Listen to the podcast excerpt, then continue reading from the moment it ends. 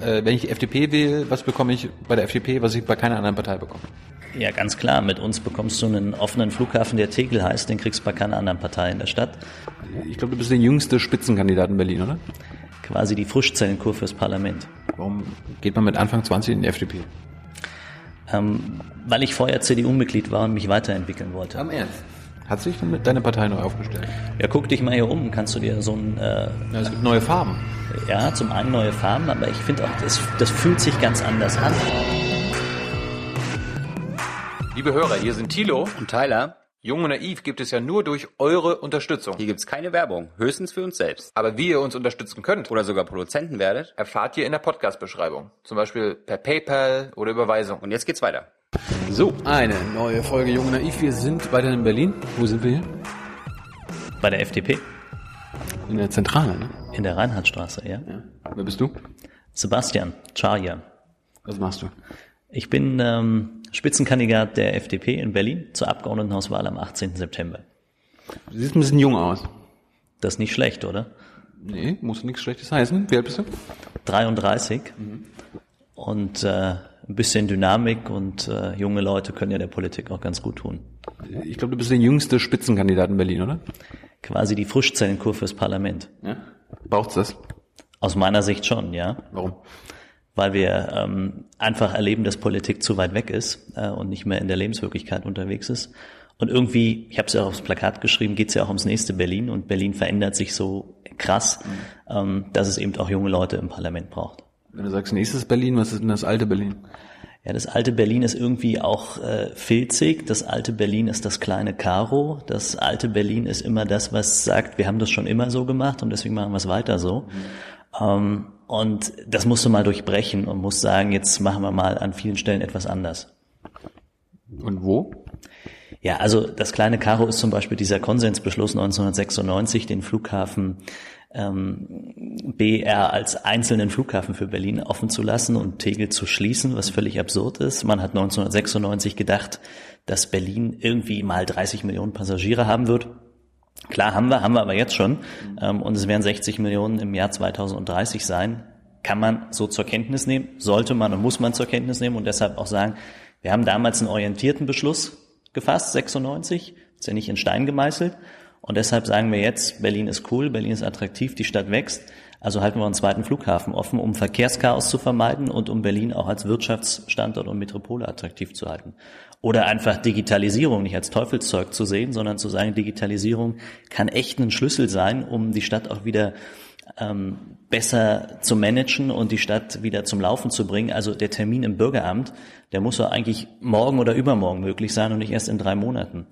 Und ähm, da denkst du halt immer im Parlament, was ist denn da los? Ja, wieso? Das heißt, ihr wollt im Bürgeramt äh, mehr, mehr Leute einstellen? Wir wollen zum einen ähm, mehr Leute einstellen. Klar, das ist normal, dass wenn die Stadt wächst, muss auch die Verwaltung ähm, mitwachsen. Aber wir wollen vor allen Dingen mal ähm, darüber reden, was muss ein Bürgeramt eigentlich noch leisten? Was sind die Aufgaben der Zukunft? Und wir machen heute alle irgendwie Online-Banking, ja, Smartphone, PC, Tablet, keine Ahnung von wo. Aber wir können uns verdammt nochmal nicht online ummelden und das führt eben auch dazu, dass die Berliner Bürgerämter lahmgelegt sind und du keinen Termin kriegst. Also wieso können wir uns nicht online ummelden und damit Digitalisierung als Vorteil nutzen? Beispielsweise. Und schon kriegst du wieder einen Termin im Bürgeramt. Warum, warum geht das nicht? Ja, das frage ich mich auch, wieso das nicht geht, weil der Senat ähm, äh, an der Strategie nicht weiter arbeitet und sagt, ähm, wir machen das wie althergebracht und das führt eben dann zu dem Chaos, was wir heute haben. Ich würde es anders machen. Ich habe ja gerade gesagt, wie. Ja. Aber wenigstens kann ich mir jetzt schon einen Online-Termin besuchen. Naja, ist ja wunderbar, wenn online der Termin schon mal da ist, aber erst in drei Monaten ist ähm, und der Reisepass vielleicht nicht neu äh, ausgestellt werden kann, damit der Urlaub nicht angetreten werden kann. Ähm, oder, oder, oder. Ja, Der große Wurf der Union ist jetzt, glaube ich, eine, ähm, eine Fast Lane für Familien einzurichten in Bürgerämtern. Ich finde, es sollte für alle in Berlin eine Fastlane geben, nämlich, dass man von heute auf morgen Termin im Bürgeramt kriegt. Hm. Äh, zu Tegel und den ganzen Kram kommen wir später. Ich wollte das mal ja. deinen Werdegang abklopfen. Bist du Berliner? Ja, bin in Berlin geboren. Ja. Wo? In der Charité. Aber äh, wo bist du aufgewachsen? Aufgewachsen in Marzahn-Hellersdorf mhm. ähm, und auch da groß geworden, zur Schule gegangen, Grundschule, ähm, danach Realschule, ähm, nach der Realschule eine Ausbildung gemacht als Elektroinstallateur, mhm. dann das Abitur über einen zweiten Bildungsweg absolviert mhm. ähm, und dann in die äh, Bau- und Immobilienwirtschaft gegangen. Das machst du jetzt? Genau, das ist quasi mein, mein Job, ähm, Projektentwicklung zu machen. Ähm, also auch ein Stück weit das neue Berlin mitzuentwickeln. Überall da, wo Wohnraum notwendig wird, sind wir ähm, als Unternehmen mit interessiert, Wohnraum auch zu schaffen und zu machen und zu bauen. Und das mache ich. Wie heißt dein Unternehmen? Ist es deins oder Nein, nein, nein, ich bin dort angestellt äh, in dem Unternehmen. Das Unternehmen heißt äh, Beton und Rohrbau und arbeitet in einem Unternehmensverbund mit Arnesbau. Vielleicht schon mal gesehen im Stadtbild das ein oder andere Baustellenschild. Erzähl mir mal dein letztes Projekt hier in Berlin. Mein letztes Projekt, Gerenseestraße, ähm, sind 250 Eigenheime entstanden, die man ähm, dort erwerben konnte. Einstiegspreis waren 200.000 Euro. Ähm, Hast du denn eins geholt? Nee, habe ich nicht. Hm. Ja? Kann sein. Aber ich meine, so ein Angebot auch zu haben und wieder ähm, Wohnraum mehr in der, in der Stadt zu schaffen und auch die Chance zu haben, sich Eigentum zu leisten und Eigentum zu erwerben, das ist ja auch was. Baut ihr, macht ihr auch sozialen Wohnungsbau? Ja. ja? Machen wir auch. Wo, wo gibt's das hier? Also was gibt's in, in Spandau, das gibt's in Mitte. Ähm, Mitte? Ja, schon. Ja. Also ähm, am Gleisdreieck zum Beispiel gibt es einzelne Projekte, die von, von Wohnungsbaugesellschaften sind. Da entsteht ja unheimlich viel äh, derzeit. Das ist ein buntes Kiez, ein bunter Kiez, bunt gemischt.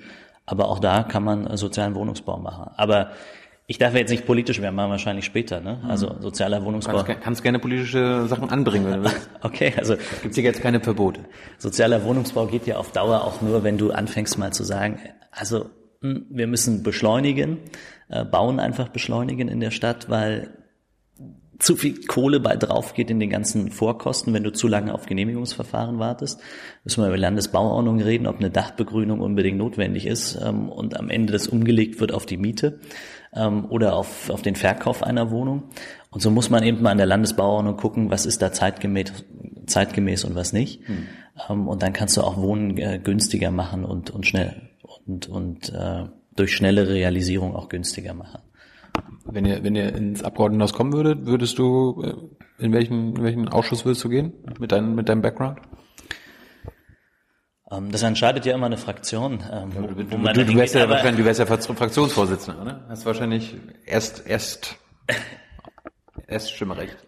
Ah, mir liegen so mehrere Themen am Herzen. Ich will das, würde das am Ende mit der Fraktion entscheiden, wo man da reingeht. Als Fraktionsvorsitzender hast du ja auch noch ein paar besondere Aufgaben. Ähm, deswegen muss man mal gucken, wo man da tatsächlich sich wiederfindet. Aber klar, Bauen, Wohnen liegt mir am Herzen. Also auch die, die Bildung von Eigentum finde ich unheimlich wichtig zu sagen, Mensch, nimm doch den, den, also gerade wie uns, wenn wir sagen, wir würden uns jetzt eine Wohnung für 70.000 Euro irgendwo leisten wollen und nehmen Kredit dafür auf, ähm, weil wir eben eine Rücklage haben wollen fürs Alter, nämlich Eigentum dann ist so das Erste, was irgendwie das Land Berlin machen könnte, die, die krasse Hürde abzuräumen, zu sagen, die Grunderwerbsteuer muss von uns auch aufgebracht werden. Also weg damit beim Ersterwerb, ähm, damit wir beide eben auch sagen, ja, wenn ich keine Grunderwerbsteuer von sechs Prozent zu zahlen habe, dann gehe ich mal das Risiko und erwerbe eine Immobilie, damit ich möglicherweise im Alter selbst da drin wohne und äh, dann eben von der Last der Miete befreit bin. Aber Grunderwerbsteuer würde dann wegfallen in Berlin. Dann würde wegfallen beim Ersterwerb, ja. Klar. Aber es ist ja dann trotzdem für den, für den Staat weniger Geld da. Ähm, nee, der Staat äh, hat nicht unbedingt weniger Geld dadurch. Ähm, also natürlich scheint das im ersten Augenblick so zu sein, aber ich meine, dadurch, dass ja auch viele sich die Miete im Alter auch nicht unbedingt mehr leisten können, weil sie zu wenig Einkommen haben, eine zu kleine Rente haben, muss ja auch viel ähm, dazugesteuert werden durch den Staat. Also er fängt ja dann an, Symptome zu reparieren ähm, und macht ein Zuschussgeschäft. Das ist auch richtig, aber jetzt lass uns doch einfach mal an das nächste Berlin denken und, und sagen, wie, wie cool wäre das eigentlich, wenn du eine Unabhängigkeit hättest und deine eigene Wohnung dir frühzeitig aufgebaut hast ähm, und gar keine Miete mehr zahlen musst, weil es ist dein Eigentum. Ähm, und das ist eben immer dieses kurzfristige Denken, ähm, zu sagen, dann geht dem Staat Geld verloren. Im ersten Augenblick mag das vielleicht sein, ja, mach einen Haken dran, stimme ich zu. Aber langfristig gesehen ist das eine echt soziale äh, Investition. Aber ist, ist Mieten generell doof? Also ich meine, ob ich mir jetzt eine, eine Eigentumswohnung hole und das abbezahle, mhm. ist das im Prinzip auch eine Art Miete ja. oder? Hast schon recht, aber derzeit haben wir echt einen historischen äh, Niedrigzins. Ähm, und wenn man heutzutage Mieten und, und Kredite vergleicht, dann würde sich das ja gar nichts mehr nehmen. Also sagen wir mal, du hast eine, eine Mietwohnung für 500, 800 oder 1500 Euro, kennen jetzt die Größe nicht ähm, und die Lage in der Stadt, aber ähm, so viel würdest du ja heute auch schon aufwenden, um den Kredit abzuzahlen, garantiert auf zehn Jahre. Ähm, und damit hättest du ja was richtig Nachhaltiges für dich geschaffen. Hm. Ähm, und das ist eben die große Chance, die wir jetzt haben, ähm, in Zeiten von historischem Niedrigzins zu sagen, ich ähm, entscheide mich lieber für den Zins statt für die Miete. Wie viel, wie viel bezahlst du aktuell an Miete? Oder ist ein Haus? Ich bezahle aktuell an Miete ähm, 1400 Euro mit meiner Frau zusammen, ja. Schöne Wohnung anscheinend. Ähm, ja, es ist eine, ist eine schöne Wohnung, aber wenn man sich überlegt, ähm, dass man ähm, auch mit diesen 1400 Euro sicherlich ähm, in Eigentum investieren könnte, ähm, und das würdest du machen, wenn die Grunderwerbsteuer zum Beispiel nicht mehr da ist? Du kannst es ja mal, kannst ja mal ähm, das äh, rechnen für dich, ähm, wenn du wenn du sechs Prozent weniger hast an Nebenkosten, ähm, dann ist ja eine Hürde weg, die du aus meinem Kapital aufbringen musst. Die kannst du nicht fremdfinanzieren. Ja. Und das ist ja eine Möglichkeit. Warum, warum bist du noch zur Miete? Ja, weil ähm, ich nicht das, das Eigenkapital in der Größe habe, um mir das zu leisten, ja. So, wie, wie bist du wie ist, wie ist bei dir? Hm? Ist das ein Anreiz für dich eigentlich oder? Nö. Nö. Ich weiß nicht, ob ich in fünf Jahren noch da wohnen will. Okay, gut. Also ich bin da nicht so. Kann sein, dass es irgendwie, also die ist nicht schlecht, aber es geht. Meine Wohnung. Gut. Wo, wo wohnst du hier? Und was sagst du zu dem Modell? Ich bewerte das nicht. Ach so, okay. Ja. Ich dachte, du bewertest Nö, das was. bewerten unsere Zuschauer. Alles klar. Ich wohne in Steglitz-Zehlendorf. Ja. Äh, ist das auch dein Wahlkreis? Ja. Und ähm, jetzt sind wir hier bei der FDP. Wann bist du in die FDP eingetreten? 2005. Da warst du Anfang 20. Mhm. Warum geht man mit Anfang 20 in die FDP? Ähm, weil ich vorher CDU-Mitglied war und mich weiterentwickeln wollte. Am Ernst? Ja. ja. Ich habe irgendwie familiäre, familiär bedingt, habe ich, hab ich irgendwie gehört. Dein Bruder ist auch irgendwo in der CDU? Der ist in der CDU, aber ähm, man entwickelt sich ja nicht äh, familiär bedingt weiter, mhm. sondern ähm, ey, ich bin super früh, ähm, damals junge Union, Schülerunion, also alles, was so Ju Jugendorganisationsangebote ähm, in Parteien sind, egal in welcher Partei man ist, gibt's ja überall, ähm, dazugekommen. Und wenn man dann auf einmal in so einem Lokalparlament sitzt, von heute auf morgen merkt man erstmal, was, was die Partei im Hintergrund eigentlich wirklich ist und ähm, was Partei bedeutet. Partei ist eben nicht Jugendorganisation, ist eben nicht ähm, irgendwie ähm, der, der Treff beim Bier, sondern es ist schon was echt Anspruchsvolles. Und da ist auch eine Verantwortung und eine Aufgabe dahinter, die wesentlich höher ist als in einer Jugendorganisation. Und ähm, ja, das ist halt so ein, so ein, so ein Prozess, Learning by Doing, ähm, wo du dann auch merkst, äh, ist die Partei wirklich deine, ja? Mhm.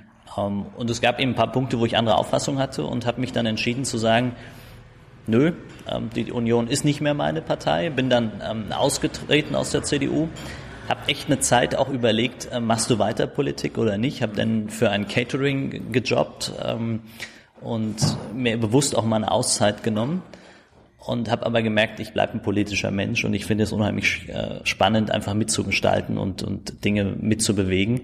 Und das war dann der Grund, wieso ich zur FDP gegangen bin. Warum nicht zur Linkspartei, zu den Grünen? Naja gut, äh, programmatisch ist die FDP natürlich äh, der, der näher an der Union ähm, gewesen und das war für mich klar, dass, dass, die, dass die FDP da in Frage kommt. Und sie war vor allen Dingen genau die Partei, die mich ähm, angesprochen hat und was mich heute auch immer noch sagt, sagen lässt, das war absolut die richtige Entscheidung. Sie ist eine Partei, die für Überzeugung steht, egal äh, wie, wie hart der Wind von vorne kommt. Ähm, ja. Und das habe ich bei der CDU vermisst. Also bei der CDU hat man immer den Anspruch gehabt, den nächsten Dienstwagen zu kriegen im Parlament oder irgendwo ähm, überhaupt einen Parlamentssessel zu kriegen. Aber man hat schon Überzeugungen, die man hatte, dafür auch mal beiseite gelegt und immer nur auf die Umfragen geschielt. Ähm, und das hat mir, das hat mich so unheimlich überzeugt und beeindruckt und imponiert bei der, bei der FDP. Mhm dass sie immer gestanden hat. Und echt Liberalismus und Mitglied der FDP zu sein, ist nichts für schwache Nerven. Ähm, also auch ähm, in, in der öffentlichen Auseinandersetzung reibt man sich ja gern an uns, was auch okay ist. Ja. Liegt auch an den Positionen, aber da standhaft zu bleiben und zu sagen, wir bleiben dabei, weil es das Richtige für die Stadt, fürs Land oder für den Kiez, was auch immer, wir halten Kurs, das war für mich die Grundsatzentscheidung FDP. Hm. Wie nach der, nachdem Sie, wenn wir das 2013 aus dem Bundestag geflogen sind, aus der Regierung und Bundestag, mhm. da wollten Sie irgendwie neu aufstellen. Hat sich dann deine Partei neu aufgestellt? Ja, guck dich mal hier um. Kannst du dir so ein... Äh, ja, es gibt neue Farben. Ja, zum einen neue Farben, aber ich finde auch, das, das fühlt sich ganz anders an. Also die Partei ist ähm, erneuert, die hat sich intensivst mit dieser Wahlniederlage auseinandergesetzt und ähm, ich sage immer, für mich hinfallen kann wach machen. Ähm, und nur der, der mal hingefallen ist, weiß auch wirklich, was es heißt, ähm, darüber nachzudenken, wieso, ähm, und kann sich auch wieder hocharbeiten. Und ähm, das hat uns unheimlich gut getan. Das hat mir auch gut getan, über viele Dinge nachzudenken. Und was, ja, was, Harald Juntke zum Beispiel, ja, ähm, ein Berliner Jung, ja. der war ja nach jedem Absturz, äh, den er hatte, immer wieder umso stärker da. Ne? Hat aber auch einige Probleme gehabt. Ja, so Politik hat auch einige Probleme. Ja. Hm. Aber wenn wenn die FDP hm, also unterscheidet sich die FDP jetzt wirklich von, von anderen Parteien? Ja klar, unterscheidet sie sich von anderen Parteien. Was, äh, wenn ich die FDP wähle, was bekomme ich bei der FDP, was ich bei keiner anderen Partei bekomme? Ja, ganz klar. Mit uns bekommst du einen offenen Flughafen, der Tegel heißt, den kriegst du bei keiner anderen Partei in der Stadt. Ähm, um ein Beispiel zu nennen. Mit uns kriegst du in Berlin wieder einen Termin in einem Bürgeramt, weil wir Digitalisierung äh, richtig denken und mit, mit Leuten wie, wie Bernd Schlömer zum Beispiel, auch einen ehemaligen äh, schlauen Kopf der Piraten bei uns an Bord haben, ähm, der uns in diesen Prozessen unterstützt und programmatisch voranbringt, weil wir keine Denktabus haben. Du kriegst zum Beispiel bei uns ähm, diese dämlichen Einschulungsbezirke, die es ja noch gibt für Grundschulen, ja, muss man sich mal vorstellen. Ich kann mein Kind nicht in der Grundschule einschulen, in der ich es eigentlich einschulen möchte, sondern die Postleitzahl entscheidet darüber, wo mein Kind in die Grundschule kommt oder nicht. Mhm. Ja, das ist doch irgendwie nicht mehr zeitgemäß. Also mit uns wird es abgeschafft. Ja, aber wie, wie, wie, du willst, dass die Eltern sich aussuchen können, in welche Schule die gehen? In welche Schule ihr Kind geht, ja. Oder das, welche Grundschule, ja. Denke ich mir jetzt spontan, dann, dann kann es passieren, dass die, die, die äh, Kinder von Wohlhabenden und quasi die weißen Kinder, die Kartoffelkinder, alle in eine Schule gehen und dann die äh, Menschen mit Migrationshintergrund, die sie jetzt nicht aussuchen wollen oder können in einer anderen Schule. Also da haben wir dann noch Nee, das haben wir nicht, ähm, weil wenn man sich heute ja die freie Schulwahl auch anguckt, wenn es darum geht, in der weiterführenden Schule, nämlich in der Oberschule, sich zu entscheiden, dann habe ich ja auch keine Eingrenzung in Berlin, sondern habe ich, kann ich mich ja auch in Berlin, wo ich möchte, anmelden, kann einen Erstwunsch, einen Zweitwunsch angeben und äh, kann dann mir die Schule aussuchen. Aber bei der Grundschule geht es nicht. Und deswegen wird das, was du gerade beschrieben hast, nicht passieren. So, oder das Thema Verkehr ist ja in Berlin auch so ein Thema, ne? Ähm, wo ich sage, wir dürfen die Verkehrsträger nicht gegeneinander ausspielen und wir sind die einzige politische Kraft, die auch sagt, wir unterstützen das Fahrradvolksbegehren nicht, weil es genau das tut. Ähm, die entsprechenden Träger wie Radfahrer und Autofahrer gegeneinander auszuspielen, sondern wir brauchen ein schlaues Verkehrsmanagement. Das würdest du mit der FDP in Berlin kriegen, ordentliches Baustellenmanagement. Ähm, Habt ihr einen Verkehrsexperten? Wir haben auch einen Verkehrsexperten, ja. Wer ist das? Ähm, wir haben mit, mit ähm, Henna Schmidt jemand, der sich in den Fragen gut auskennt, der kandidiert ähm, in Berlin, Charlottenburg-Wilmersdorf und mit dem kann man schon Verkehr in Berlin machen. Wen, wen, wen bekomme ich außer dir sonst noch ähm, als FDP in, in ins, ins Abgeordnetenhaus? Also was sind das so noch für Menschen? Also ich habe ja zwei genannt gerade. Letzte war Henna Schmidt, der da, davor war Bernd Schlömer in Friedrichshain-Kreuzberg. Ähm, wir haben in, in Reinickendorf Sibylle Meister. Ähm, wir haben äh, eine weitere Frau in, in Mitte, Frau Jasper Winter. Also wir sind äh, ganz bunt aufgestellt. Ähm, Florian Zwieter in Pankow, in äh, Spandau. Sind das Politiker oder außen, also kommen die von draußen? Oder? Dadurch, dass wir ja jetzt fünf Jahre nicht im Parlament waren, kommen wir alle von draußen. Die bringen alle jede Menge Lebenserfahrung mit. Mhm. und die bringen vor allen Dingen eins mit, dass sie sich nicht nur an Parlamentsvorlagen orientiert haben, sondern die Lebenswirklichkeit in der Stadt kennen und deshalb auch äh, die Lebenswirklichkeit in die Politik einbringen. Ähm, ich kriege oft die Frage, Mensch, das, was ihr sagt, hört sich alles so pragmatisch an. Wo ist denn das noch, ähm, wo ist denn da der, der Liberalismus? Ne? Mhm.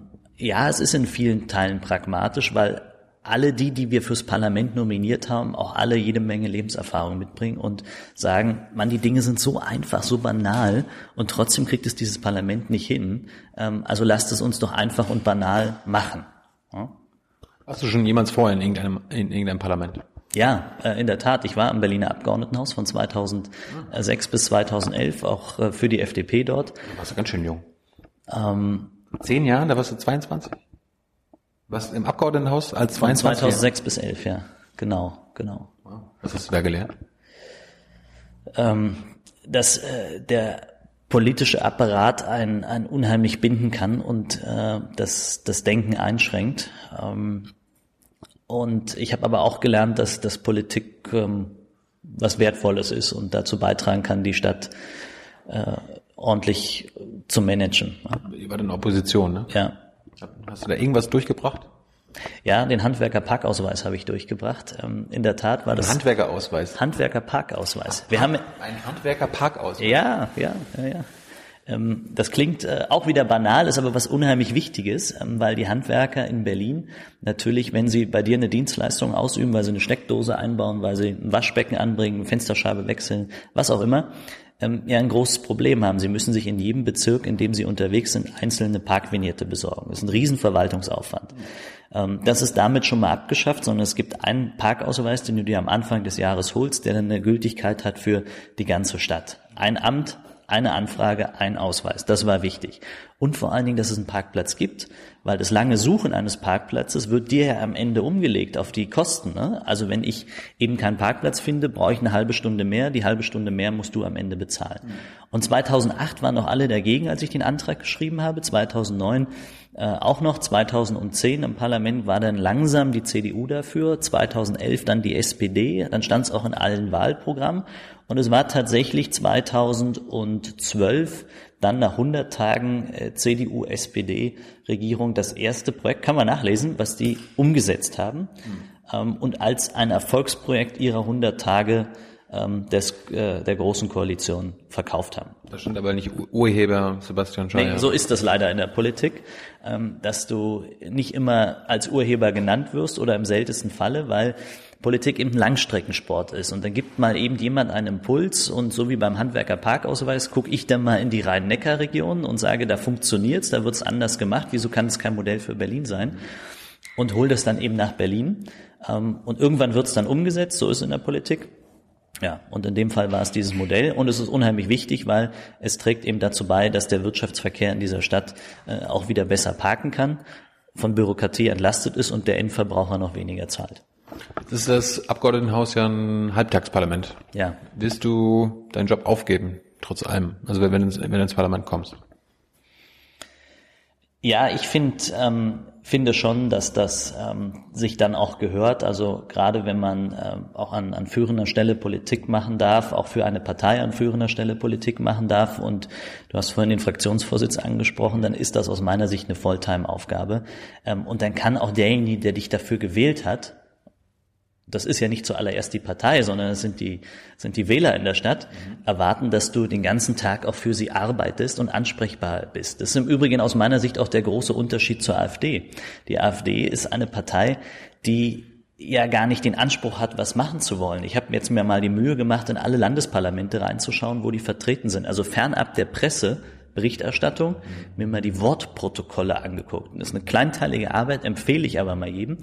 Kannst du wunderbar nachlesen, dass die sagen, wir sitzen hier als Protestblock und sind auch als solches gewählt, so ist ihr Selbstverständnis. Wir wollen gar nicht mitarbeiten, wir wollen gar nicht gestalten, wir wollen parlamentarisch nicht mitwirken ähm, ja, ich meine, das ist Steuerverschwendung, wenn du diese Partei wählst, weil am Ende wirst du gewählt, um was hier zu machen für die Stadt und deine Botschaften, die du auf Plakate schreibst und im Wahlprogramm hast, auch umzusetzen. Mit der Haltung allerdings ähm, haben sie für mich auch da ähm, keine Berechtigung. Ne? Das heißt, du wirst dann deinen Job ruhen lassen? Ja, na klar. Ja. deine anderen, deine anderen Abgeordneten dann auch? Ähm, das muss jeder am Ende selbst entscheiden, wie er das schafft. Ähm, und es hängt ja auch von der Größe einer Fraktion ab, wie man Aufgaben verteilen kann. Ähm, ich weiß aus der letzten Legislaturperiode, das war eine unheimlich leistungsfähige Fraktion. Wir waren aber immerhin noch die kleinste im, im Parlament. und das heißt natürlich, dass du auch mit einem kleineren Apparat 100 Prozent Parlamentsarbeit bedienen musst. Und da haben viele sich am Ende für das Parlament entschieden äh, und äh, weil es gar nicht mehr anders ging. Ja. Äh, engagierst du dich sozial in Berlin? Ja. Wie? Ähm, ich habe einen Verein, der nennt sich Sport gegen Gewalt e.V. Ähm, Robert Bartko sagt dir vielleicht was, mhm. ähm, Radsportler. Ähm, Sven Felski wird dir was sagen. Ähm, Eishockeyspieler bei den Eisbären Berlin. Ähm, oder ähm, Uli Wegner als Trainer, Boxtrainer. Äh, das sind so, äh, das sind drei Mitwirkende und Unternehmer aus der Wirtschaft. Mit denen haben wir einen Verein gegründet, der Sport gegen Gewalt e.V. Äh, und da haben wir uns eben zur Aufgabe gemacht, ähm, Jugendliche, Kinder äh, zu unterstützen äh, in ihrer sportlichen Laufbahn. Und wenn es an Sportgeräten fehlt, zu investieren oder wenn es Geld fehlt, um in ein Trainingslager zu fahren also auch aus der Sicht zu sagen, wir unterstützen das da, wo der Staat nicht helfen kann. Wie sieht es mit den Flüchtlingen aus? Also seit, seit gut einem Jahr gab es ja richtig viele Flüchtlinge, auch in Berlin. Hast du irgendein Flüchtlingsprojekt unterstützt? Hast du Flüchtlinge aufgenommen? Ich habe äh, keinen Flüchtling aufgenommen, nein. Ähm, ich habe über den Verein natürlich, gerade wenn es um den Sport geht, der viel Integration leisten kann. Auch Sport ist ja, ist ja ein großer Leistungsträger dort, wenn es um Integrationserfolg geht, haben wir natürlich ähm, verstärkt auch Vereine und, und solche Sachen unterstützt mit, mit Bällen und, und, und Möglichkeiten auch Fußballturniere zu organisieren und so Sachen. Ähm, das war mein, mein Beitrag an der Stelle. Ähm, grundsätzlich finde ich aber auch, dass sich die Berliner endlich wieder auf den Staat verlassen sollten, dass der funktioniert und in der Lage ist, ähm, Erstversorgung gut zu leisten, Unterbringung zu ordnen. Ähm, und wir haben großes Glück, dass man sich 2015 so auf der die Berliner Gesellschaft, die Berlinerinnen und Berliner verlassen konnte, die eigentlich äh, uns vor einem großen Schaden bewahrt haben in der Stadt. Ja. Sind Flüchtlinge ein großes Thema für euch? Inwiefern?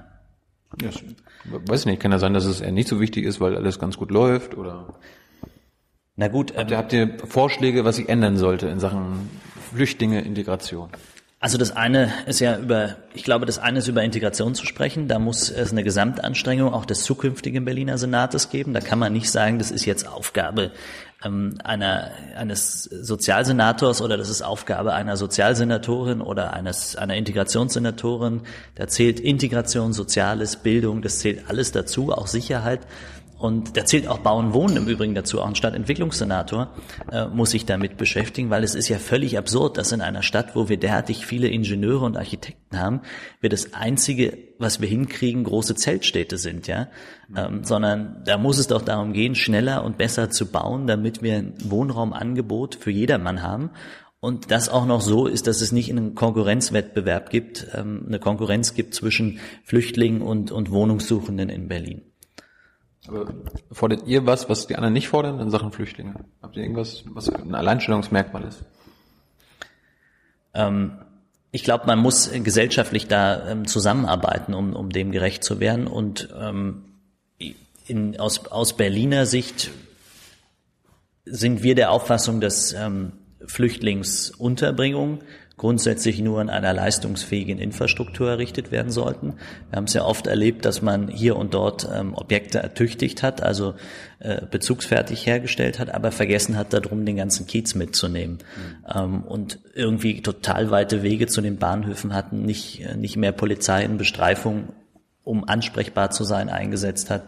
Also da sind wir schon sehr, sehr klar positioniert, wenn es um, um Örtlichkeiten geht. Hat Berlin noch genug Platz für mehr Flüchtlinge? Äh, das ist ja eine Frage, die wir heute gar nicht diskutieren müssen, weil Berlin derzeit aktuell ähm, 3000 freie Plätze hat für Flüchtlinge ähm, und am Tag 20 bis 25 neue ankommen. Hm. So, die, die entscheidende Frage ist ja, ähm, wie lange bleibt ein Flüchtling bei uns im Land? Ähm, wer ist Flüchtling? Hm. Wer ist politisch Verfolgter? Ähm, und was war, wie gelingt es uns bei denen, wo es ein, ein, ein Verfahren gibt, äh, was zu dem Ergebnis gekommen ist, dass er hier kein Aufenthaltsrecht hat, ähm, denjenigen auch äh, wieder in sein Heimatland zurückzubringen. Und das ist auch eine Frage, mit der wir uns in Berlin beschäftigen müssen. Abschiebung. Naja, also ich meine, das ist jetzt ein ernstes, das ist ein ernstes Thema. Wir haben in der Tat in Berlin 14.000, äh, ähm, die zur Abschiebung ähm, im Verfahren so weit sind, dass sie, dass man zu der rechtlichen Auffassung gekommen ist, dass die Abschiebung ansteht. Und dann finde ich, muss man das auch gewährleisten können. Und zwar wie? Ähm, und zwar wie? Ja. Also mit, mit dem Bus über die Grenze fahren, ins Flugzeug setzen, zurück nach Bulgarien, sowas? Nein, also, also wir reden bei, um, um, um da eine, eine Sortierung zu bekommen. Wir reden ja darüber, dass wir ein ordnungsgemäßes Verfahren durchlaufen haben. Ja, das, ja? Nachdem das Ordnungsverfahren, genau. ordnungsmäßige Verfahren durchlaufen ist, ja. Äh, Abschiebung ist, ist klar. Ich ja. habe von der Bundesregierung gelernt, das ist alles Ländersache. Also genau. wie, wie kann Berlin denn besser abschieben, wenn du sagst, es gibt 14.000 Menschen hier, die eigentlich abgeschoben werden? Richtig? Wir müssen uns ähm, natürlich mit der Frage beschäftigen, wie geht es? Klar, ähm, und wie kriegen wir das organisiert? Ich habe da jetzt noch kein Patentrezept, wie das, wie das möglich ist. Ähm, aber das ist natürlich auch für diejenigen, die in der Situation sind, glaube ich, unheimlich schwierig, dass sie nicht wissen, was heißt denn das jetzt für mich, wann passiert es, wie sieht es aus? Ähm, und mit so einen Fragen muss man sich dann leider auch beschäftigen, ja. Das Patentrezept dafür habe ich jetzt noch nicht. Kommen wir mal zu deinem Lieblingsthema. Ja. Tegel. Bitte. Erklär uns erstmal, wie die Situation aktuell ist. Und dann kommen wir nachher mal zu deinen Forderungen. Die Situation in, in Tegel ist so, dass der Flughafen unheimlich viel leistet, ähm, dass er gut funktioniert und dass ähm, wir in Zukunft, wenn Tegel geschlossen wird, einen Flughafen BER haben werden, weiß ich nicht, 18, 19, man weiß es nicht so genau. Ähm, Irgendwann. Der eine, ja, man fragt sich ja, wie, wie lange ist er eigentlich unendlich, ne? Also hast du damals dafür gestimmt, dass er, dass der gebaut wird?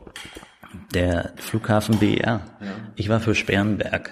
Also ich war für die große Lösung ähm, und politisch, aber die die Entscheidung ist ja ist ja viel früher gefallen in einer anderen Zeit, ähm, wo man sich entschieden hat, wie wird der Flughafen geordnet. Ich habe ja vorhin gesagt, Konsensbeschluss 1996, da war ich ja politisch überhaupt nicht in Verantwortung. Aber die, die FDP hat immer gesagt, das, was ihr da BER plant, das ist alles zu klein.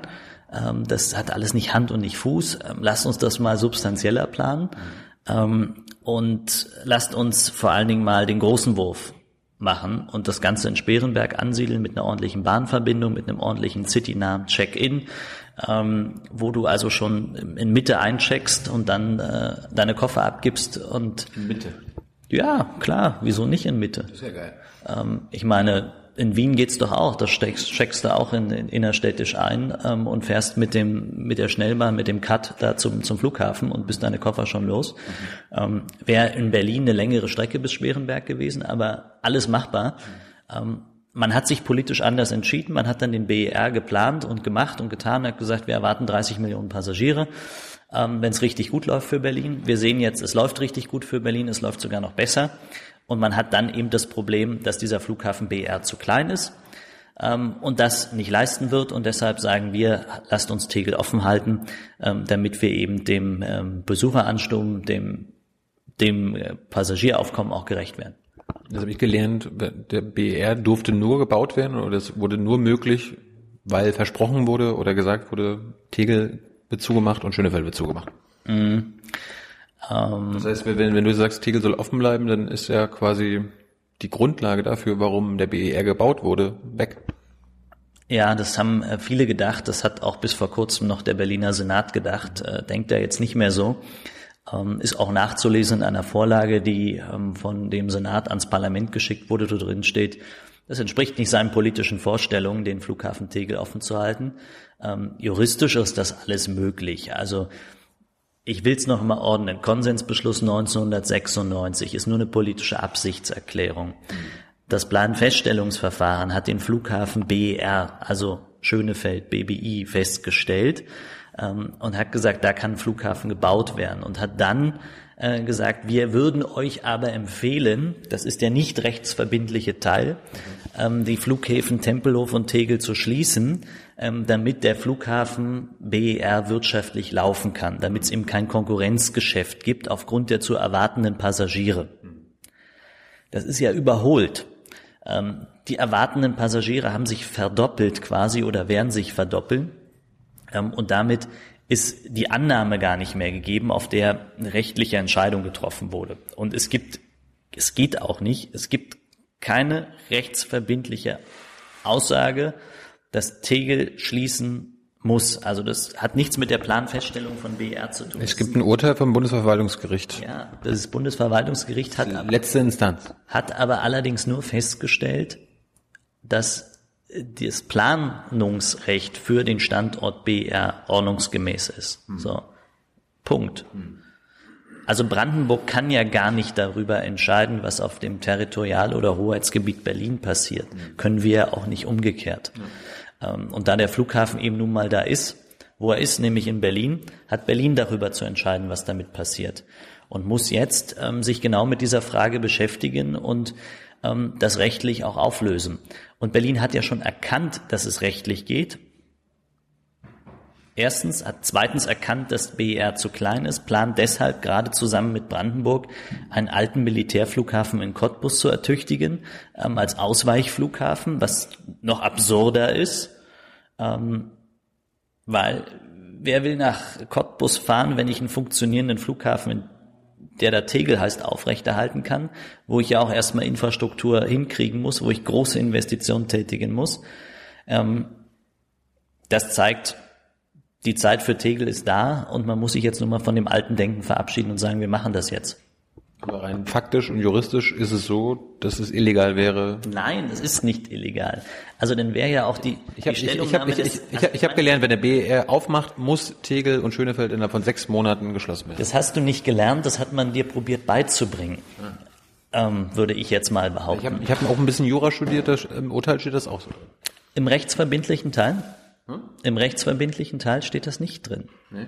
Ähm, dann erklär uns mal, wie ist juristisch, wie, wie, das, wie ihr das machen wollt. Ihr seid ja die Einzigen, die das anscheinend, äh, diesen, diesen juristischen Kniff gefunden haben.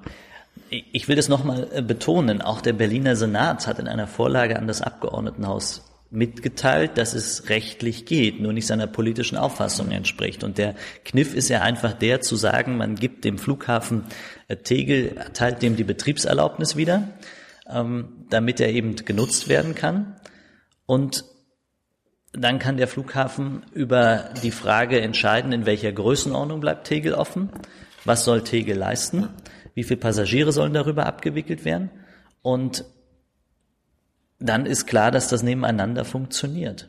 Aber diese Betriebszulassung, das ist doch, also ich meine, angenommen, das, das wäre... Verwaltungshandeln, ist ganz einfach, Kann, kannst du als Stadtentwicklungssenator anweisen. Ja, aber, aber wie willst du so ein Städteflughafen in der heutigen Zeit, in der heutigen, in der heutigen Regulierung nochmal neu zulassen. Das ist doch unmöglich. Du kannst ja hier nicht. Die Betriebsgenehmigung, also Tegel erfüllt ja alle Kriterien, die notwendig sind, im Gegensatz zum BR. Ansonsten wäre der ja schon offen. Also die ganze Fluglärmkram und so weiter ist alles. Der Fluglärmkram ist ein Thema, ja, aber ähm, die Anwohner haben ja ab 2017 sowieso einen, einen Rechtsanspruch auf Lärmschutz. Und das heißt, das wäre eine typische Berliner Geschichte, wenn BR 18 aufmacht oder 19 und wir in Tegel Lärmschutzmaßnahmen verbaut hätten, die im Übrigen nicht zwei Milliarden, sondern 200 Millionen kosten. Auch das ist eine Zahl, die wir aus der Senatsverwaltung für Stadtentwicklung und Finanzen haben. Also nicht eine, die ich mir ausgedacht habe, sondern die verbrieft ist.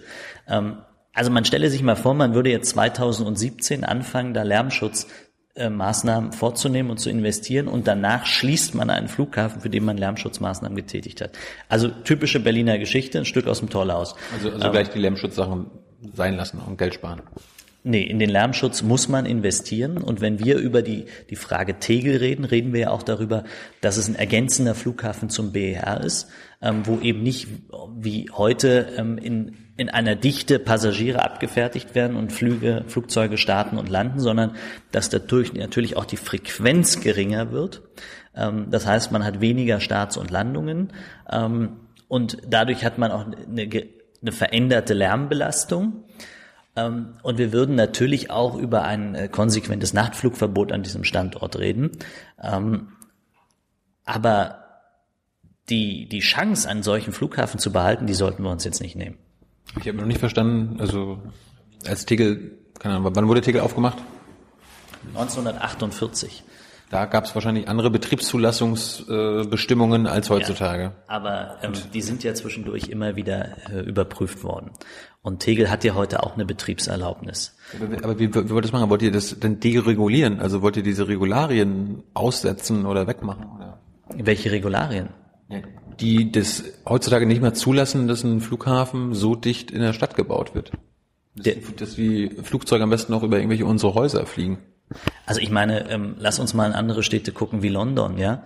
Ähm, da haben wir einen innerstädtischen Flughafen, der wird sogar gerade ausgebaut und nochmal ordentlich ertüchtigt.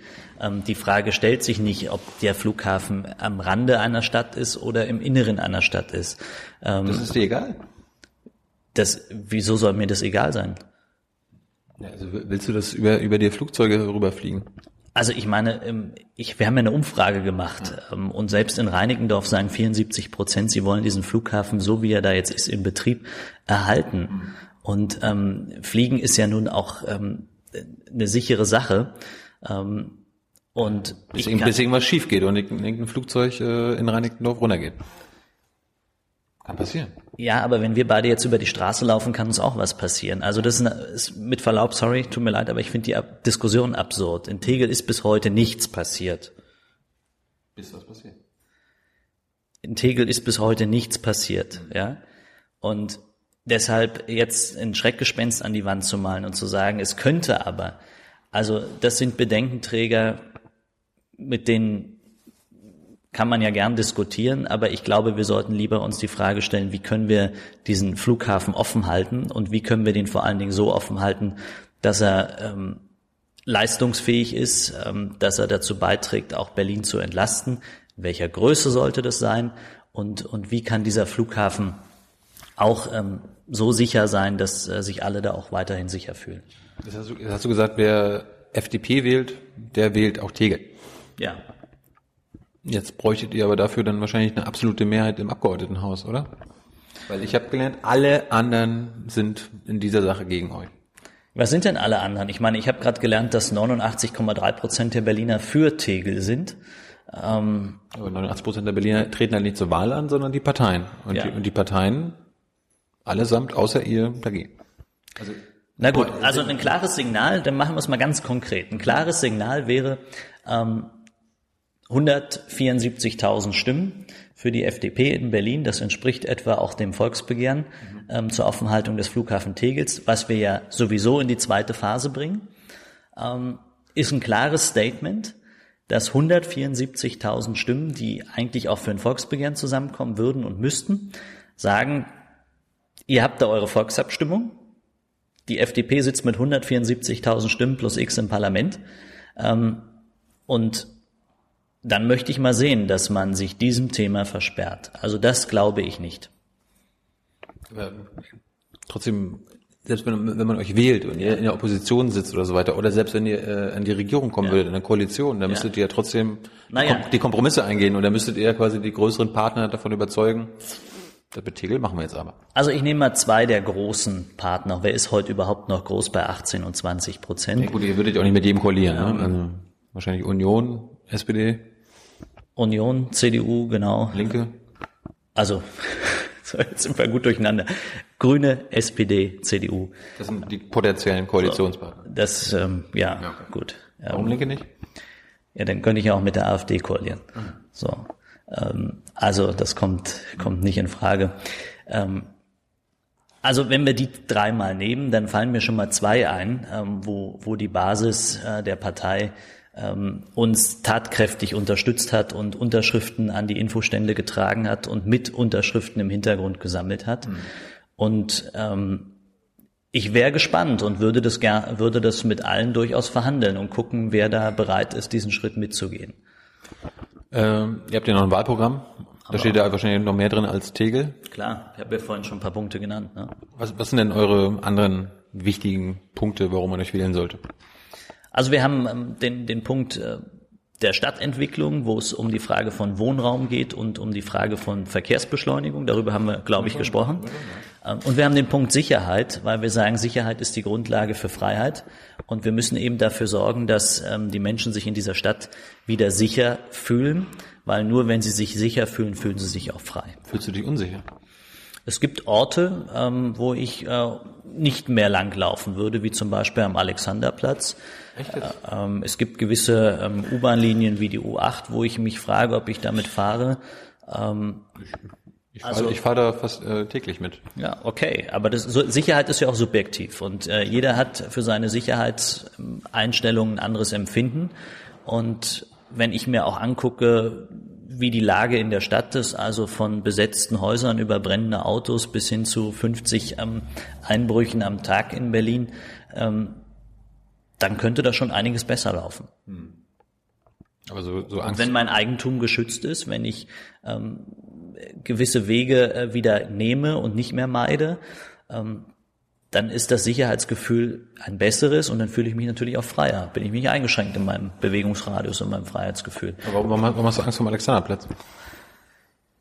Naja, wir kennen ähm, die, die, die, die, die Schlagzahlen kennen wir alle, was da passiert ist. Und, ähm, Schlagzeilen. Ähm, ja, ich bin, war jetzt gerade am Wochenende wieder da. Ähm, Hast du getraut?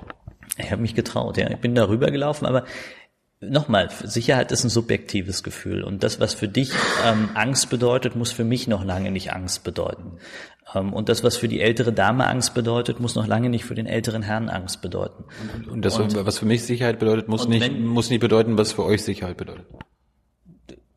Kann sein, ja. Sehe ich auch so. Ja. Was, was, was versteht ihr denn unter Sicherheit? Ich verstehe unter Sicherheit, dass wir wieder mehr Polizei auf Berliner Straßen haben, dass wir in jedem Bezirk wieder den, den alten Kontaktbereichsbeamten haben, also den Polizisten zum Anfassen, ähm, dass durch mehr Polizei auch mehr Bestreifung da ist und dadurch ähm, ja auch die ähm, die Präsenz vorhanden ist und Einbrüche zurückgehen, dass ich aber auch wieder Zeit habe, um mal ähm, zu informieren, wie kann ich mich schützen äh, vor Trickbetrügern, wie kann ich mich schützen vor, vor Einbrüchen und dergleichen. Ähm, und wenn ich den einen oder anderen Polizisten mehr auf dem Alexanderplatz sehen würde, ähm, würde ich vielleicht da auch wieder eher durchlaufen, ne? weil ich wüsste, da ist ein Arm weit, ähm, da ist jemand, den ich direkt ähm, ansprechen kann. Also mit Videoüberwachung? Ja, das hilft mir gar nichts, weil dann sehe ich äh, irgendwo da oben eine Videokamera, die am Ende das aufzeichnet, wie mir jemand äh, das Portemonnaie äh, klaut oder, oder mir eins rübergibt. Ähm, aber der ist trotzdem weg. Ähm, das verhindert nicht die Tat.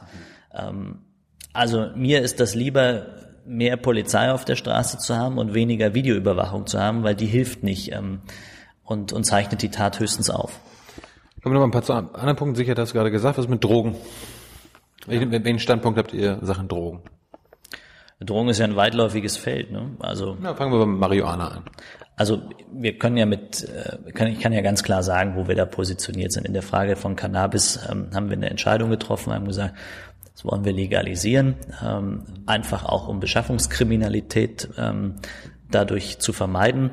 aber auch klar zu sagen, das ist ab 18, ne? das ist nicht der, der frühe legalisierte Eintritt. Und es soll vor allen Dingen auch da, wo es im, im gesundheitlichen Bereich dazu beiträgt, ähm, ähm, soll eben auch ein Zugang da sein. So, Punkt.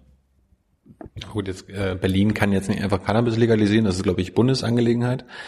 Äh, könnt ihr denn irgendwas machen hier in Berlin, damit man irgendwie leichter an Cannabis kommt oder so? Na gut, wir haben es im Landeswahlprogramm drinstehen, also werden wir uns äh, in Berlin auch äh, entsprechend damit beschäftigen. Ja, aber was kann man in Berlin machen, wenn, wenn die Bundesregierung oder das, äh, der Bundestag das nicht beschließt? Ähm, also nach meiner Sache, nach meinem Verständnis, aber ich kann das auch gerne nochmal nachlesen, ist das Ländersache. Deswegen Strafgesetzgebung ist äh, Bundessache. Ja, Strafgesetzgebung ist Bundessache, aber wir haben ja in, in, in Berlin. Und Betäubungsmittelgesetz ist auch Bundessache. Das stimmt, ja. Aber ähm, zu sagen, man, man gibt äh, Möglichkeiten, ähm, das in, in gewissen Räumen auch abzugeben, ähm, das finde ich, kann man über eine Bundesratsinitiative schon, schon mit auf den Weg bringen. Wo, wo stellst du dir das vor? So eine, so eine, so eine Coffeeshops oder was? Ich bin kein Drogenexperte, hast du jetzt einen falschen Gesprächspartner vor der Nase. Mhm. Ich kann dir also ähm, nicht sagen, wie man. Du nimmst auch keine Drogen. Nee. Brauchst Also nicht, trinkst nicht. Wenn das für dich Drogen sind, ja, also Das sind legale Drogen. gut. Also ich rauche nicht, nein. Ähm, und ich trinke sicherlich mal ein Bier oder ein Wein, ähm, aber oder einen Gin Tonic oder so. Ähm, aber da wüssten wir beide, wo wir den kriegen. Ne? In jeder Bar. Ja. Äh, dann bei den jungen Leuten ist auch immer noch das Thema bedingungsloses Grundeinkommen. Ja. Fan? Nee. Warum? Ja, weil ähm, bedingungsloses Grundeinkommen ja bedeuten würde, dass ich äh, mich im Grunde durch die gesamte Gesellschaft tragen lasse, ähm, ohne dafür etwas zu leisten. Und ähm, das ist Das ist bedingungslos. Ja. Das ja, genau, aber das ist für mich nicht der richtige Weg. Ähm, jeder sollte mit den Möglichkeiten, die er hat, auch einen, einen Beitrag in der Gesellschaft leisten ähm, und äh, sollte auch für seine Leistung einen Lohn bekommen und für gute Leistung auch mehr Lohn. Ähm, Das und, bleibt, das bleibt, ja. und wenn, ja, aber es muss ja finanziert werden und äh, die die Frage steht ja nach wie vor im Raum, wie so etwas finanziert werden sollte. Und wenn alle auf dem Karren sitzen und den keiner mehr zieht, dann frage ich mich, äh, wo soll der noch hinrollen, dieser Karren? Ähm, der bleibt dann da stehen, wo er steht.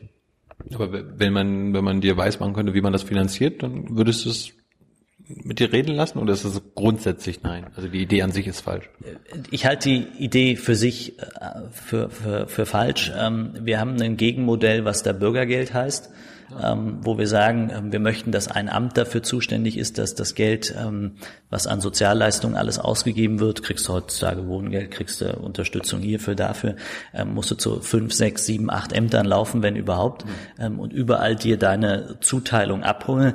Das kann man zentralen beim Finanzamt ansiedeln und sagen, ähm, soll doch jeder selbst entscheiden, weil jeder ist selbst auch äh, für sich verantwortlich, auch wenn der Staat ihn finanziert, ähm, ob er ähm, eine Zweizimmerwohnung hat oder eine Dreizimmerwohnung und dafür der Kühlschrank voll oder leer ist, aber er kriegt eben eine Summe, mit der er selbst verantwortlich im Sinne auch eines Bürgergelds etwas ähm, für sich schaffen soll. Ähm, und er soll vor allen Dingen für sich schaffen, ähm, wieder da rauszukommen aus der Situation der Abhängigkeit des Staates.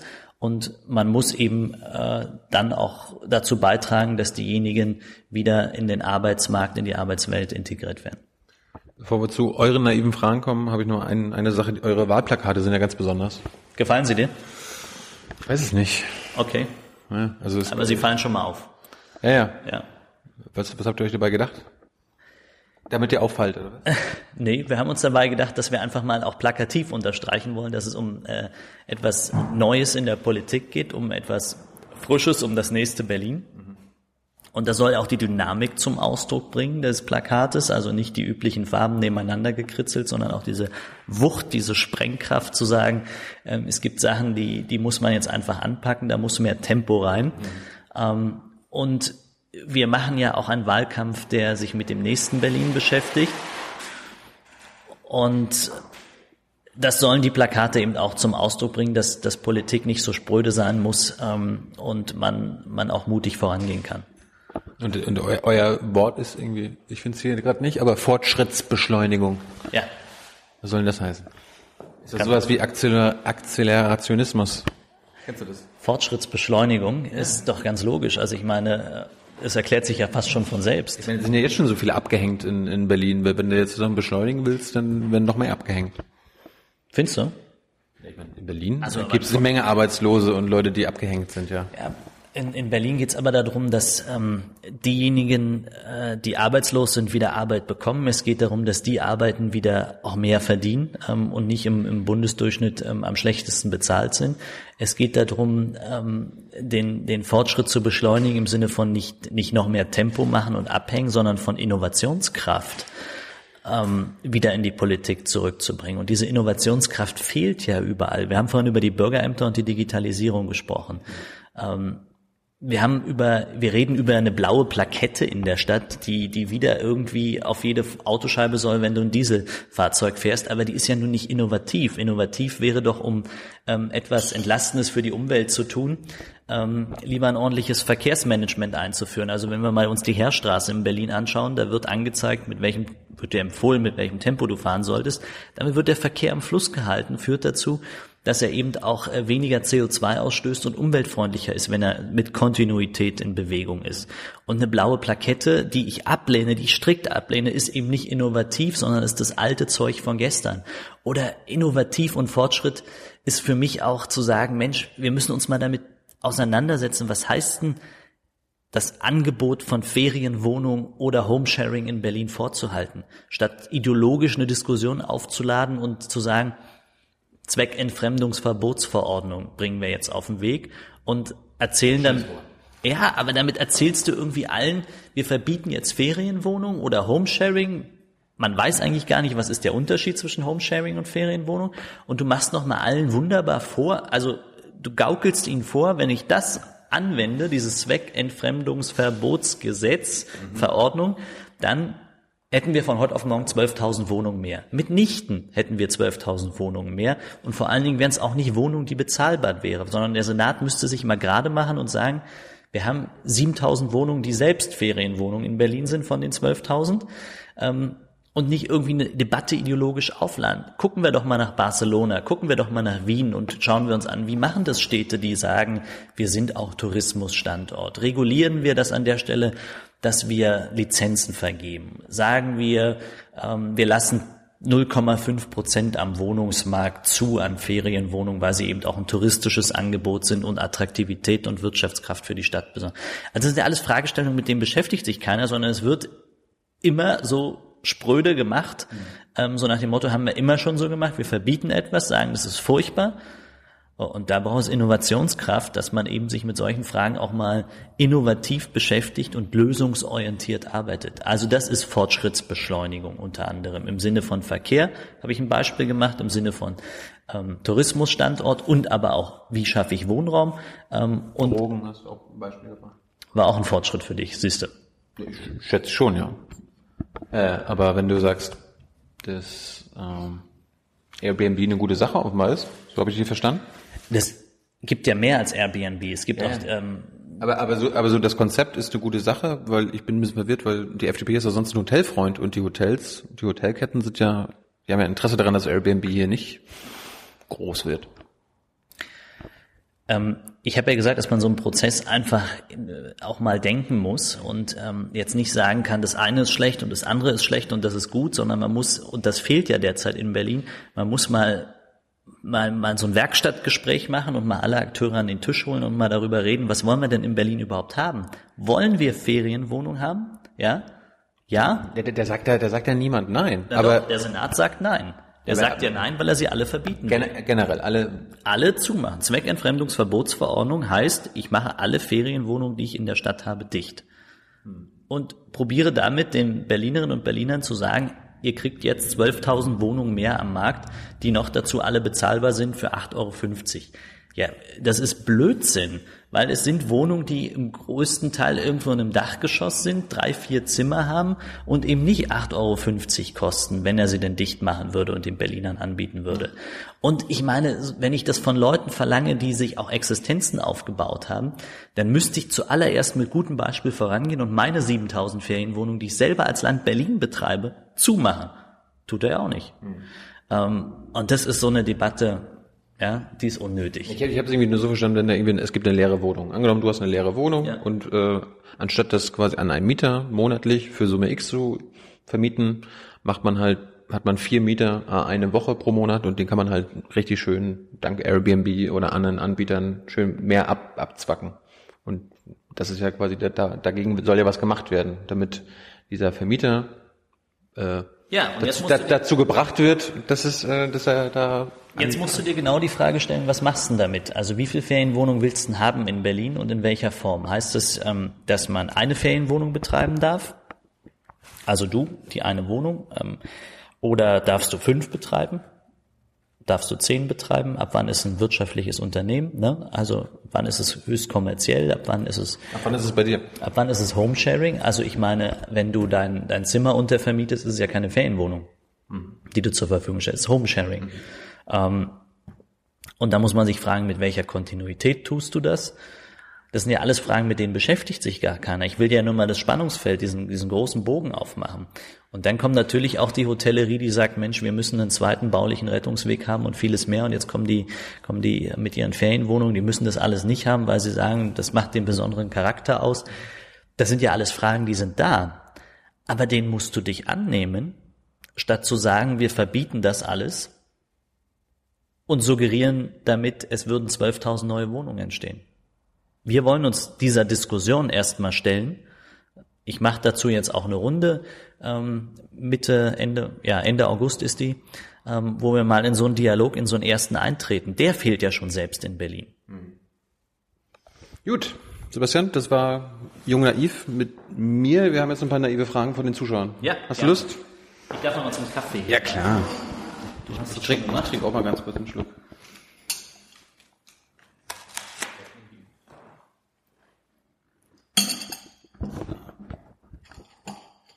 Sind ja umgeschnitten. So. Am besten kurz und knackig, damit wir genug durchkriegen. Liebe Hörer, hier sind Thilo. Und Tyler, Jung und Naiv gibt es ja nur durch eure Unterstützung. hier gibt's keine Werbung, höchstens für uns selbst. Aber wie ihr uns unterstützen könnt, Oder sogar Produzenten werdet. erfahrt ihr in der Podcast-Beschreibung. Zum Beispiel per PayPal oder Überweisung. Und jetzt geht's weiter. Marco fragt, was ist deine Definition von Freiheit? Freiheit äh, ist für mich ähm, auch immer die Freiheit des anderen und Freiheit hat äh, eine Grenze und das ist der Rechtsstaat. Das war's. Ja? Du wolltest es kurz und knackig haben. Jasmu will wissen, was hältst du von der Sanktionspraxis beim Arbeitslosengeld 2, also Hartz IV? Ist das nach wie vor sinnvoll? Also wenn du zum Beispiel irgendwie sagst, ich gehe da nicht zum, den Job will ich nicht haben, dann kann dir quasi das Arbeitslosengeld gekürzt werden. Es ist, glaube ich, eine Einzelfallbetrachtung, ähm, ob derjenige für den Job tauglich ist, ähm, ob er dazu in der Lage ist, auch ähm, körperlich den auszuüben und, und äh, von seinen, seinen Kräften her. Ähm, sollte man eine Einzelfallbetrachtung machen. Ähm, nachdem die gemacht wurde, bin ich aber dennoch dafür, wenn man zu der Auffassung kommt, das geht, dann auch zu sanktionieren. Ja. Lorenz will wissen, kann ewiges Wachstum funktionieren? Ewiges Wachstum, ja. Ähm, Ihr seid doch eine Wachstumspartei, oder? Ihr seid für wirtschaftliches Wachstum.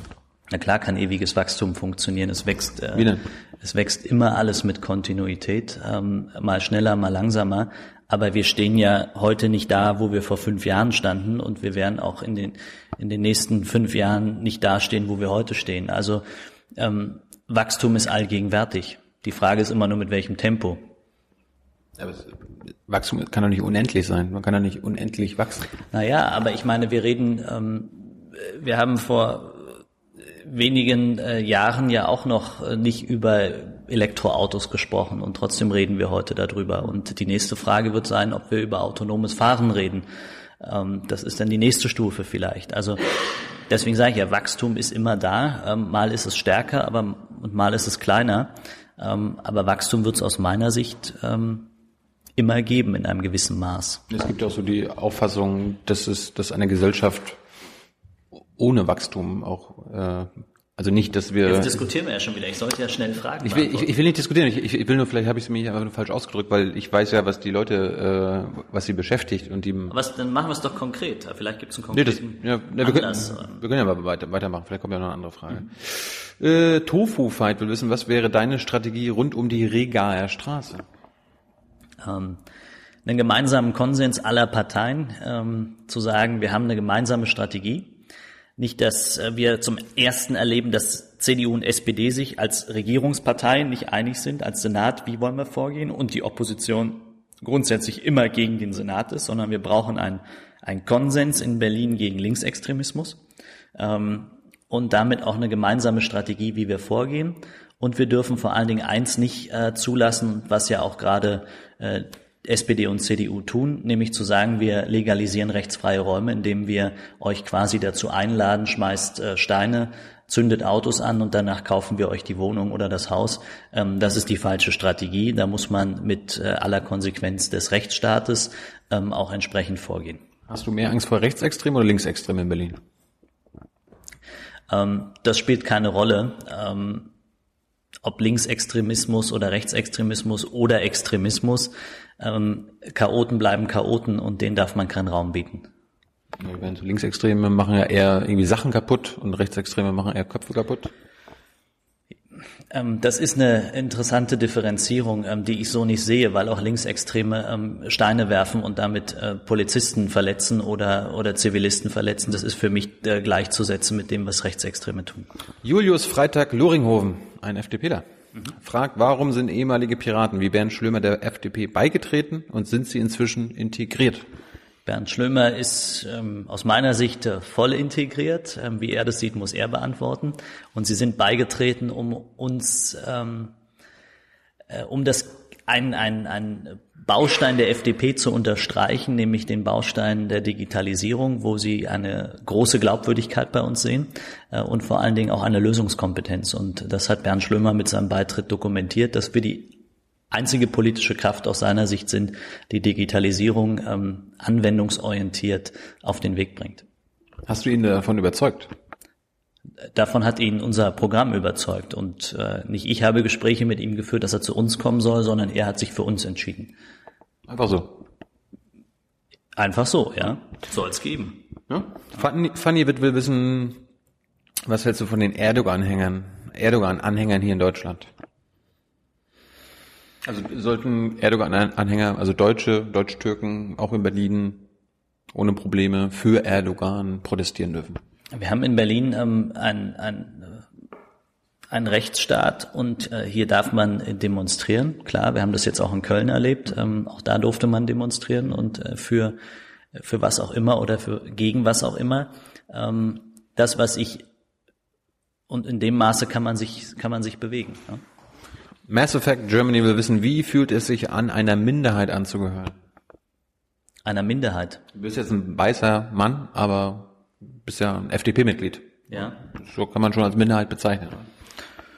Oh, würde ich das jetzt als Minderheit bezeichnen? Nee, würde ich nicht. Ähm, ich würde mich als Überzeugungstäter sehen.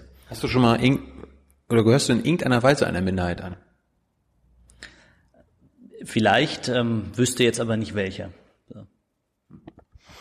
Äh, Volt, nee, ich, ich weiß es auch nicht. Ich habe ich hab jetzt gerade überlegt, ich wäre, ich, ich habe Ossi, ich habe Ossi gesagt, hätte er jetzt gedacht. Aber das ist ja auch kein Begriff mehr für Berlin, ja. Berlin nee. ist eine, ist eine. Guck mal, ich bin in Marzahn-Hellersdorf groß geworden, aufgewachsen und wohne jetzt in Steglitz-Zehlendorf. Also ich bin ja quasi der Beweis dafür, dass Berlin eins ist und dass man in Berlin keine Klischees mehr hat zwischen Ost und West. Manch einer mag die immer hin und wieder noch gerne bedienen, aber für mich ist es altes Zeug. Ja. Wo ist denn dein Berliner Dialekt? Manchmal mit dabei, gerade nicht. Nee? Kannst du den unterdrücken oder ist er aber weg? Weiß ich gar nicht. Ähm, ja, äh, was würdest du, wenn du jetzt in Merkel-Situation wärst, tun? Wenn du jetzt Kanzler wärst, was würdest du als allererstes tun? Wenn ich Kanzler wäre, oh, das ist ein großes Projekt, ich will ja nicht Kanzler werden. Weißt, aber jetzt, wenn, wenn, wenn, wenn, du, wenn, wenn du eine Sache jetzt durch, durchkloppen könntest als Kanzler. Der, der Herr von der AfD hat uns gerade gesagt, Flüchtlinge, irgendwas mit Flüchtlingen. Also das ist gar nicht mein Anspruch. Deshalb ist jetzt auch irgendwie schwierig auf die Frage zu antworten, weil ich es natürlich dann auch so machen möchte, dass es äh, echt. Äh, es kann sein, dass es ein das, das größte Problem, was du angehen könntest, angenommen, du hast die ganze Regierungskoalition hinter dir als FDP-Kanzler. Gibt es ein, eine Sache? Also, wir können weitermachen. Äh, gib mir mal, wir machen mal weiter, die, ich beantworte die Frage aber gern noch. Okay. Uta will wissen, wie löst man das Problem des, wie löst man das Problem des offenen Drogenverkaufs in und um den Görlitzer Park? Ja, es gibt zwei Möglichkeiten. Entweder fange ich an, Drogen äh, in dem Maße, wie wir vorhin gesprochen haben, äh, auch äh, zum Beispiel Cannabis ähm, zu, zu legalisieren, damit eben die Beschaffungskriminalität rückläufig ist. Also Eigenanbau zum Beispiel auch. Und auf der anderen Seite ähm, kann ich natürlich ähm, Drogenverkauf, der nicht äh, legal ist und auch weiterhin äh, ja nicht in, in, bei vielen Drogen nicht legal sein soll, auch nur so regeln, dass der, dass der Rechtsstaat eine Präsenz zeigt durch Polizei äh, und so etwas zurückdrängt. Herr Fenchel, wir wissen, wann können wir mit einem Zusammenschluss beider Parteien, also anscheinend AfD und FDP, zu AfDP rechnen? Gar nicht. Warum nicht? Weil die, weil die AfD das komplette Gegenteil der FDP ist. Die AfD macht Politik, die auf Angst ausgerichtet ist. Wir machen eine Politik, die auf Mut ausgerichtet ist. Wir machen eine Politik, die äh, sich nicht am Protest orientiert, sondern an Lösungen orientiert. Und schon allein die zwei Sachen passen nicht zusammen. Aber dass wir beide wirtschaftsfreundliche Parteien sind, das stimmt schon. Ich habe von der AfD noch nichts Wirtschaftsfreundliches gehört. Äh, Lorenz schon wieder hier. Ist die FDP sozialliberal, liberal oder wirtschaftsliberal, will Pavo wissen. Will er das für den Bund oder für Berlin wissen? Für, für Berlin, du sprichst für Berlin. Also in, ja, Sozialliberal, liberal oder wirtschaftsliberal? Oder neoliberal? also neoliberal gibt's ja gar nicht mehr. Das ist ja so, so eine Legende, die da immer noch gerne hochgehalten wird. Ähm, wird der Blick in die Kamera, der Zweifel. So. Also aus meiner Sicht ist die, die FDP in Berlin sozialwirtschaftlich liberal. Volles Rohr. Äh, wann sollten Menschen nach deiner Meinung nach in Rente gehen? Wann sie wollen.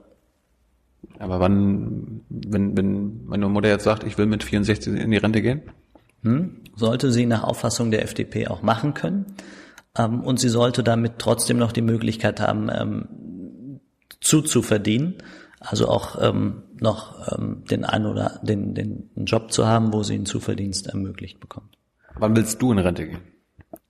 Kann ich heute nicht entscheiden, weil ich nicht weiß, wie ich ähm, mich dann gesundheitlich fühle. Kommt auf die Gesundheit an. Klar, und äh, kommt auch darauf an, was ich an, ähm, an finanziellen Möglichkeiten habe. Ne? Also nicht, nicht jeder kann äh, zur richtigen Zeit in Rente gehen. Deshalb finde ich den Ansatz der FDP unheimlich gut zu sagen, ähm, ich möchte jetzt ähm, in Rente gehen äh, und möchte vielleicht nicht mehr 100 Prozent arbeiten, sondern möchte was dazu verdienen. Und das ist eben auch unheimlich selbstbestimmt. Ne?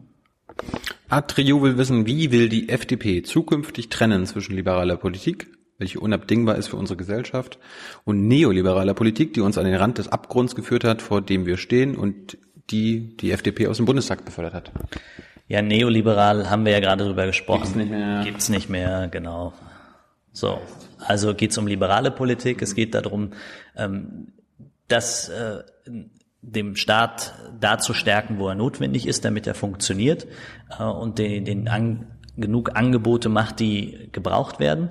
Ähm, und es geht auf der anderen Seite darum, genau hinzuschauen, wo verbiete ich etwas und Verbote eben nicht äh, überall zuzulassen, ähm, um möglichst viel Freiheit zu haben, um sich zu entfalten.